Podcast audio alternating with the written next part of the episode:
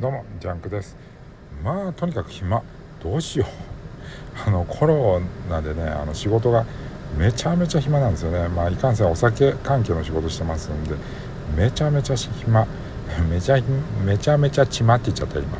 え あのまん延防止条例マンボウが明日から、えー、始また再開するもんですからまあ余計ですよね、えー、明日から僕は、え、休みに入るわけです。あの仕事がないもんですから。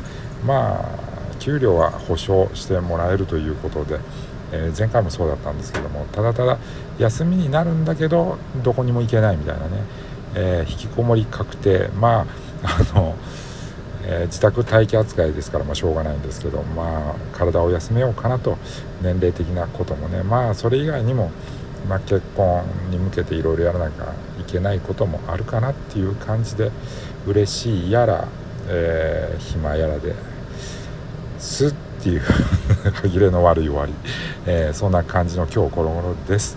ではではまたお会いできたらなと思います。では素敵な夜を。ジャンクでした。失礼いたします。